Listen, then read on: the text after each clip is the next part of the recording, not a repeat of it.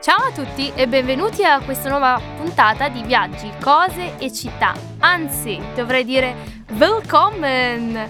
Con me un ospite dalla Germania, da Monaco di Baviera, un carissimo benvenuto ad Andrea. Ciao! Ciao Rachele, grazie mille per l'invito nel tuo podcast, sono molto contento di partecipare, è la mia prima partecipazione ad un podcast, quindi sono Infatti, abbastanza...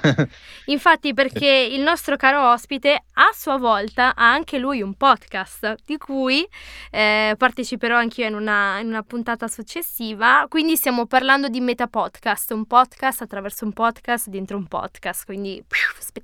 Esatto, esatto, farò, farò il mio meglio per non spammarmi in questo episodio, eh, comunque in ogni caso dopo spammerò anche te con il mio, quindi Esatto, pari. ricordiamo The Bavar Italian Podcast, qui abbiamo anche un Esatto. gioco di parole, cioè siamo a alti livelli, eh, mi raccomando. Esatto, Quindi andiamo subito down to business, raccontaci un po' di Monaco, che cosa possiamo fare che non sia troppo turistico? Qual è la tua Monaco di Baviera? Ma allora, partendo dal fatto che comunque è una città che negli ultimi anni è diventata molto turistica in generale, eh, io ho notato da quando sono arrivato nel 2019 fino ad adesso, non so se è per il Covid o per qualche altro motivo, ma è diventata una città estremamente turistica a mio parere, eh, il che a me piace perché comunque mi piace passeggiare, vedere tanta gente in giro, soprattutto dopo due anni in cui siamo stati rinchiusi a casa Infatti, eh, mhm. per, per tantissimo tempo, quindi mi piace vedere la gente, mi piace vedere gente da tutte le parti del mondo, perché comunque è una città grande, una città che, che attrae molta gente da, da ogni parte del mondo.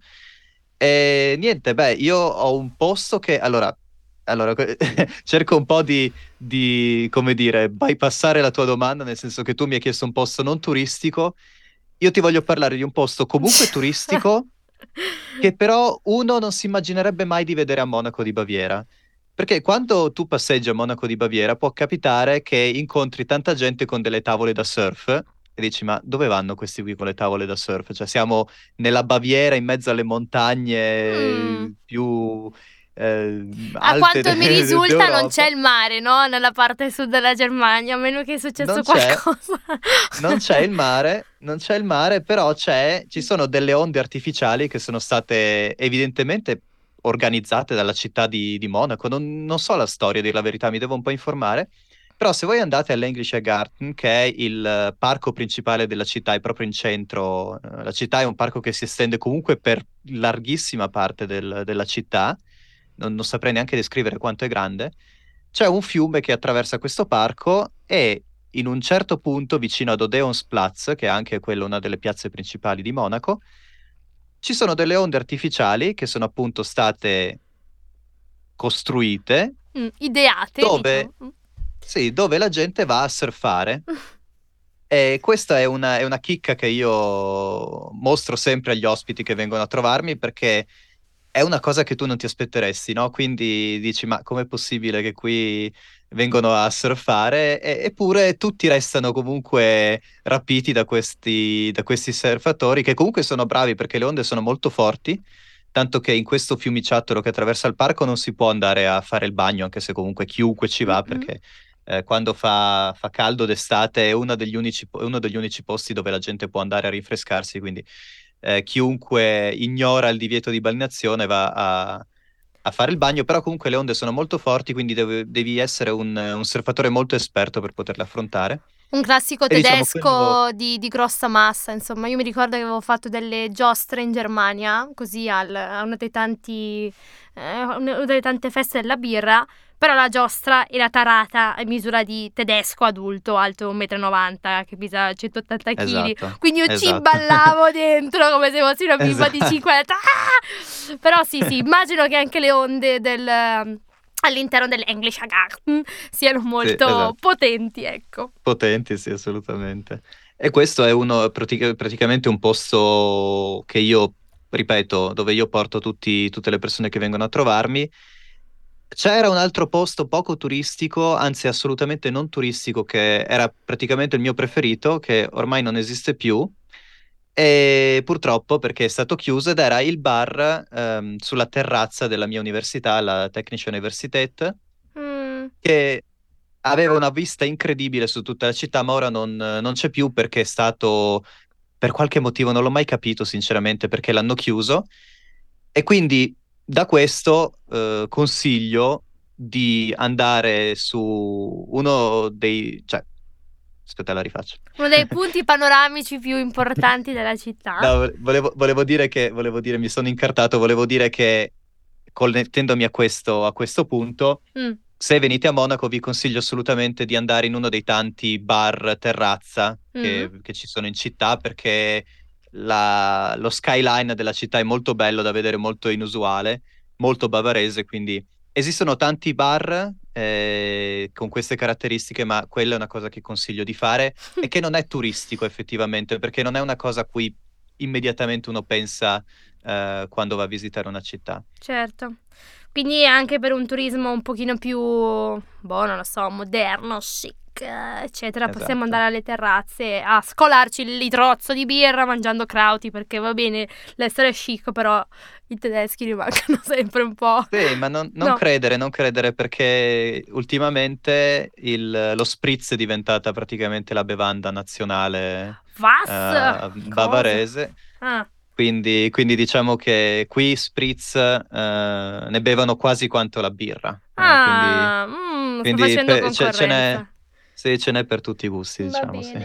e hai trovato comunque, visto che sei da 5 anni, sei un veterano, ma non so se ti ricordi magari i tuoi primi anni lì a Monaco, c'è stato qualche fattore culturale che è stato scioccante per te comunque venendo dall'Italia? Ma allora diciamo che io sono sempre stato un italiano un po' atipico, nel senso che sono sempre stato eh, molto, come dire, poco nel, nel, chilling, sono sempre stato una persona, eh, come dire, molto attenta alle regole, molto attenta alle scadenze, alle, eh, al lavoro in generale, quindi in questo contesto posso confermare appunto che i tedeschi sono fatti così e in questo contesto mi trovo abbastanza bene, sia all'università quando sono venuto qui a studiare, sia adesso al lavoro. Quindi da quel punto di vista magari uno può pensare, ah beh, gli italiani sono un pochino più, come dire, creativi e, come dire, lav- lavorano di meno, no, sicuramente non è così per tutti, però magari lavorano di meno, però sono un pochino più creativi, hanno quel guizzo in più che gli permette di lavorare un po' di meno. E invece per me è stato, è stato l'opposto. Ma diciamo che eh, shock culturali, mm, diciamo no, non proprio, anche perché oltre a questa mia caratteristica personale, sono comunque una persona che ha viaggiato molto, è stata abbastanza in giro, ha conosciuto persone da tutto il mondo, quindi direi che shock culturali non, non, ne ho avuti particolarmente. Ecco, poi diciamo che qui si dice che Monaco è la città più a nord dell'Italia. Ah, è vero. Perché perché hanno una, una, cultura eh, in alcune cose molto, molto simile a quella italiana, per esempio con il cibo. Eh, mm. Qui si trova, si trova, dell'ottimo cibo italiano. Io voglio, per una volta, voglio sfruttare i tuoi canali per sfatare questo mito che si mangia male all'estero. Che io sono un grandissimo, come dire, io proprio non sopporto questo stereotipo. Ci sono tanti stereotipi che, che esistono sugli italiani e sull'Italia in generale, ma questo, questo, stereotipo io non lo sopporto perché qui si mangia benissimo. E, e, mi è capitato di mangiare delle pizze dieci volte superiori a quelle che ho mangiato in Italia, quindi adesso sicuramente Aspetta, nessuno verrà a seguire il mio podcast. devo chiederti la tua provenienza, tu di dove sei? Perché magari... Io vengo da, Vengo da Pordenone, in Friuli Venezia Ok, Giulia. allora diciamo, amici napoletani, non sta dicendo a voi. no, no, assolutamente. Adesso sicuramente nessun, nessun, napoletano verrà a seguire il mio podcast. Mi sono giocato tutta la, la audience. Però c'è anche da dire questo, che la, ci sono un sacco di, di, italiani che hanno aperto ristoranti certo, qui certo. e quindi è chiaro che è molto più facile trovare mm. del buon cibo eh, cucinato da italiani. Sì, chiaro, infatti, ma mi ricordo anch'io quando ero in Russia ho mangiato per la mia prima volta una scrocchiarella, che è questa pizza molto croccante, e sono rimasta scioccata perché venendo da Bergamo non l'avevo mai mangiata. Poi una volta tornata a Bergamo ho scoperto che era pieno di ristoranti di scrocchiarella, quindi ero io un po' la sfigata che non me ne ero mai accorta prima. Esatto. Sono dovuta andare in Russia per scoprire che anche qua da noi ci sono. Però sì, sì, ti capisco. Ma qualche cibo particolare tedesco che hai dovuto mangiare contro voglia e poi faceva veramente mm, pena, diciamo. C'è qualcosa ah, vabbè, diciamo... o ti piace diciamo tutto? il tipico sauerkraut che uno può mangiare al, all'Oktoberfest. Mm. Eh, sicuramente non è, non è tra i miei preferiti. E per il resto, beh, diciamo che mi sono anche adattato abbastanza bene alla cultura bavarese del cibo, eh, avendo vissuto con due ragazze bavaresi, quindi sì, ah. mi è capitato di, di, avere delle coinquiline che cucinassero con me e che mi insegnassero a cucinare dei piatti tipici tedeschi, quindi è la prima cosa che, che mi è venuta in mente quando, pens- quando, mi hai fatto la domanda è sicuramente i sauerkraut, che sono delle cose che io non riesco proprio a digerire.